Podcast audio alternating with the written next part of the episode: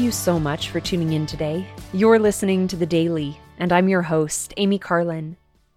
The 189th Semi-Annual General Conference of The Church of Jesus Christ of Latter-day Saints starts tomorrow, so I've been thinking about some of my favorite talks from the April 2019 conference. Elder D. Todd Christofferson delivered an interesting message about the Lord's return.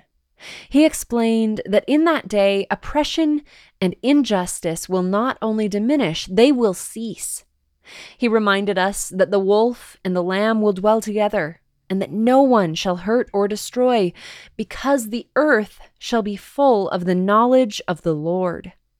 He explained that poverty, suffering, and the pain and sorrow of death will all vanish.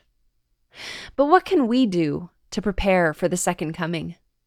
Elder Christofferson explained that we can prepare ourselves.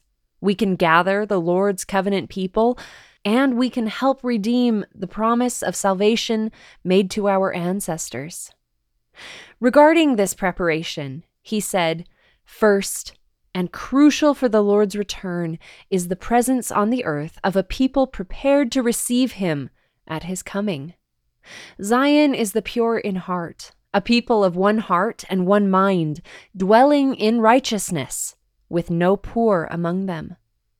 We build up Zion in our homes, wards, branches, and stakes through unity, godliness, and charity.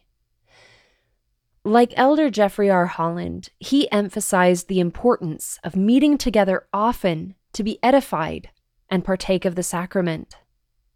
Elder Christofferson went on to explain that temple work is just as important and said that without the priesthood keys for the redemption of the dead and the union of families, the purpose of creation would be frustrated, and in that sense, the earth would be cursed or utterly wasted. Elder Christofferson ended by teaching this great and last dispensation is building steadily to its climax.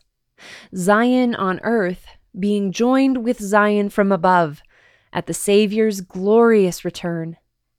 The Church of Jesus Christ is commissioned to prepare and is preparing the world for that day. As we watch for the second coming, we need to do all we can now to prepare ourselves and the world. We need to help relieve suffering and sorrow as the earth is prepared for Christ's reign, when the earth will be renewed and receive its paradisiacal glory. If you would like to read the rest of Elder Christofferson's message, look up Preparing for the Lord's Return. And if you'd like to tune in to General Conference this weekend, visit the church's website to find the most up to date information about how you can watch or listen this October. You can also search for the hashtag General Conference on social media to follow or share live updates about the conference. Thank you again for listening today. The Daily is brought to you by the Church of Jesus Christ of Latter day Saints.